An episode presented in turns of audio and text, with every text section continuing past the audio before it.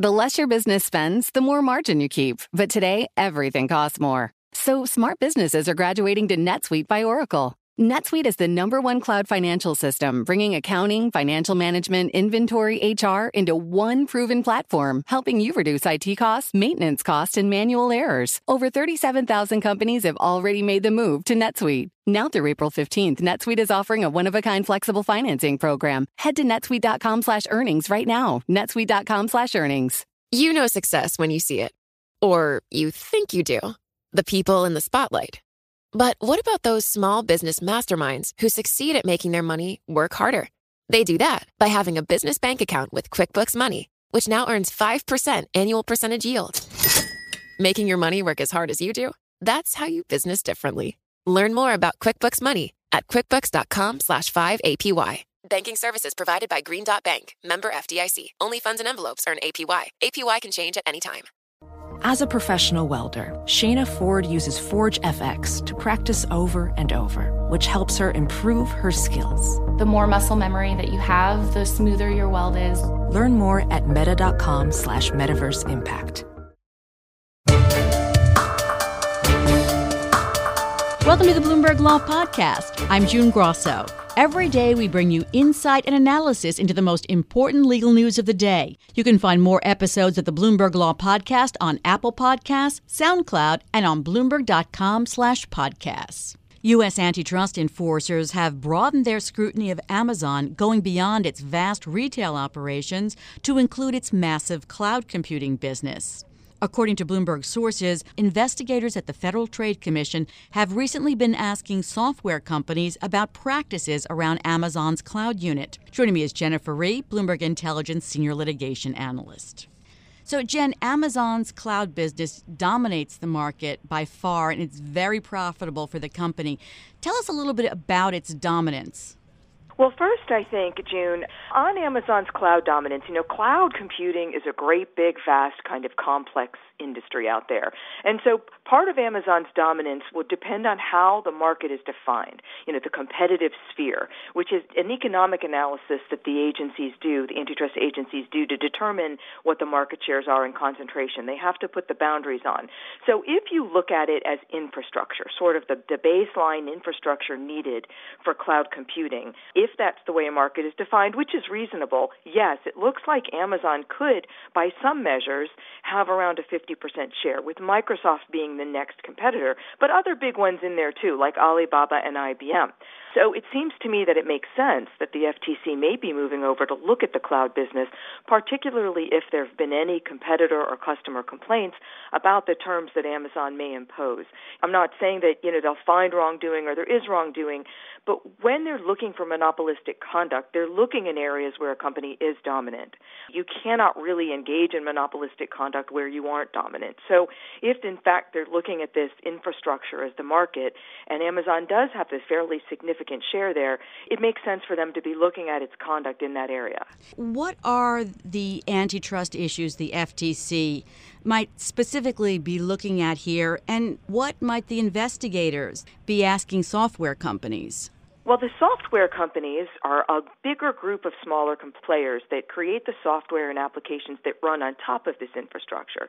So they are in this position, much like some of the sellers on Amazon's retail site, that they are a customer of Amazon's, but they're also a competitor of Amazon because Amazon also competes for some of those applications and software that run on top of the infrastructure. And so the question becomes, is Amazon doing anything that's harming them? Let's say by tying entities that use its infrastructure, buy its infrastructure services, I guess is the way to say it, and also forcing some of them to buy its software where it has more competition. You know, if somebody needs Amazon's infrastructure because they don't have many other options or don't like the other options, so they're dependent on Amazon, and then Amazon requires them also to buy the software, the applications, it could push out some of these smaller software applications makers that don't also have that infrastructure piece.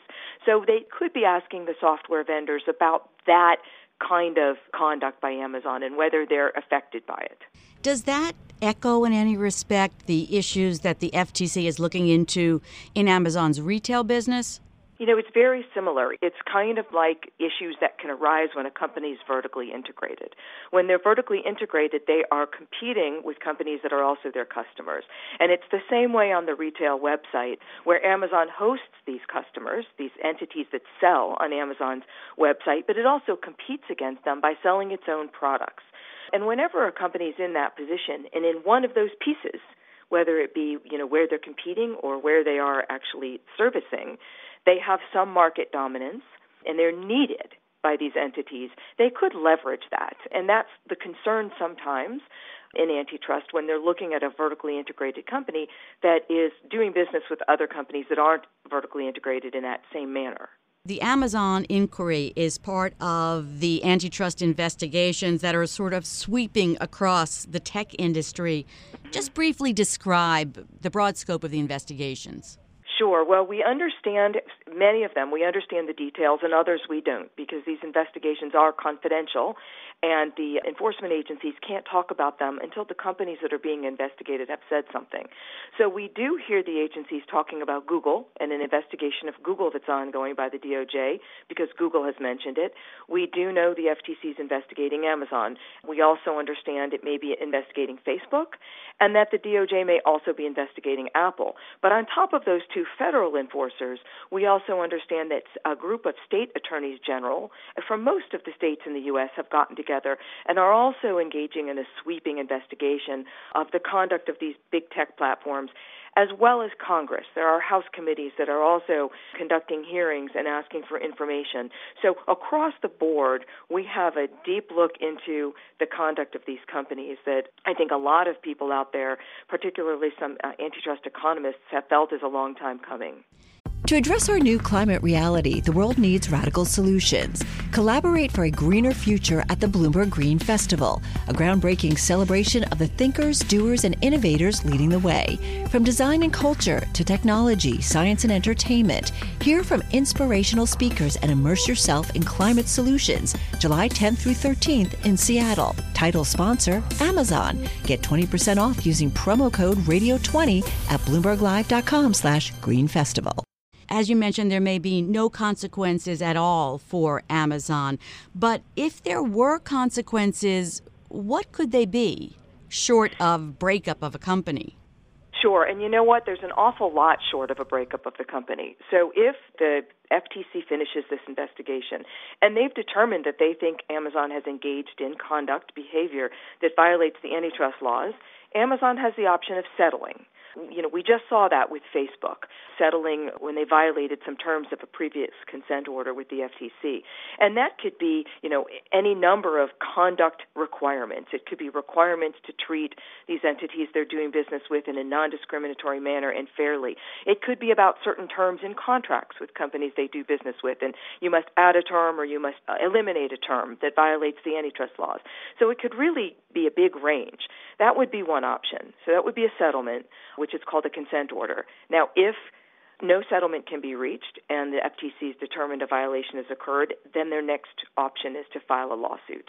And a lawsuit would go to trial, and it would actually be a judge that would determine whether the laws were violated and whether the remedy is needed and what that remedy would be. Now, a breakup is one remedy that the agencies could seek. I'm fairly certain you wouldn't see a breakup as a remedy that would be in a settlement because I don't think any of these companies would settle for something like that. I think they would fight that in court. And it would ultimately have to be a judge that would decide that wrongdoing has occurred and that the only remedy that works is a breakup.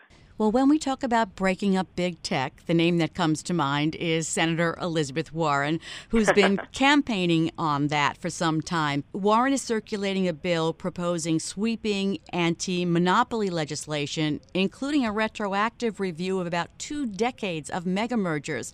And Bloomberg News has gotten a hold of that bill that's been circulating. What else would it do?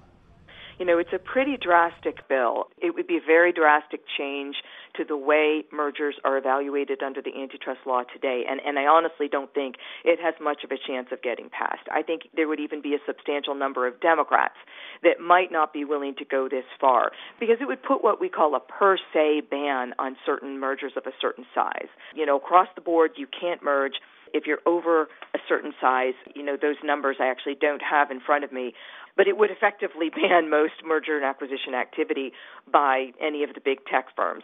And you know, economists disagree on a lot of things in antitrust, but they might agree on the fact that just because two big companies are merging doesn't necessarily mean it's going to be anti-competitive or potentially harm consumers. There are some industries where scale can add efficiencies that can be good for consumers. So having a per se ban on mergers of a certain size doesn't really make a lot of sense to me, and I think it would be considered fairly drastic. You know, it also looks at the concept of going back and breaking up these companies.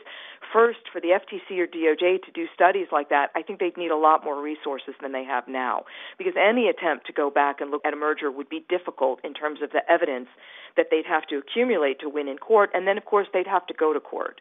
And this would be a real uphill climb in court to actually convince a judge that some of these companies that you know have now been merged for many years and are integrated that they should be broken up so, just at, at the outset, in order to do something like that, both agencies would need a lot more resources than they have now. Last time, I believe, the feds tried to break up a company, it was Microsoft, and there was the Microsoft trial. When was the last time they actually did break up a company? Well, you know, there are some very small deals where where the FTC and DOJ have actually broken up companies. It's something that they use for deals that don't have to file notification under the Hart-Scott-Rodino Act. You know, that Hart-Scott-Rodino Act only catches mergers of a certain size. So smaller mergers that fall under it don't need to be notified to the government, and there's no waiting period. So the companies can go ahead and close, you know, very soon after they've signed their agreement. But some of these deals, even though they're small, are anti-competitive. They can even be mergers to monopoly. And one of the things that the FTC and DOJ does that I think flies under the radar quite a bit, but they do, is go after some of these deals, particularly when there have been customer complaints. So one, I think, notable example is Bizarre Bazaarvoice Power Reviews. Now, this is several years ago. This was in 2013, but the acquisition had closed in 2012, and the DOJ filed a lawsuit in 2013, and they did manage to win at trial, in the court ordered Bazaarvoice to sell the Power Reviews assets you know, and that's just one example. You also have an FTC lawsuit over acquisition of a drug by Ovation. That's another one where they forced a breakup. And recently there's been a private lawsuit, companies called Jeld-Wen and Craftmaster, which make door skins, which I, I had never heard of until I read that. I have no idea what that is. Yeah, but that was actually a private lawsuit in which a judge ordered a breakup of the company. So it's not unheard of. Going back to Elizabeth Warren's bill, would that make the FTC a sort of super agency, perhaps more powerful than the Justice Department in the area of antitrust mergers? No, I don't know that it would do that, but I, I think that it would give the FTC a lot more power and a lot more clout but they'd also need a lot more resources than they have, I think, to do what's contemplated in that bill. Thanks, Jen. That's Jennifer Rie, Bloomberg Intelligence Senior Litigation Analyst. For more of Jen's analysis, go to BI Go on the Bloomberg Terminal.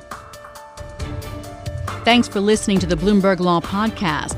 You can subscribe and listen to the show on Apple Podcasts, SoundCloud, and on Bloomberg.com slash podcasts. I'm June Grosso. This is Bloomberg.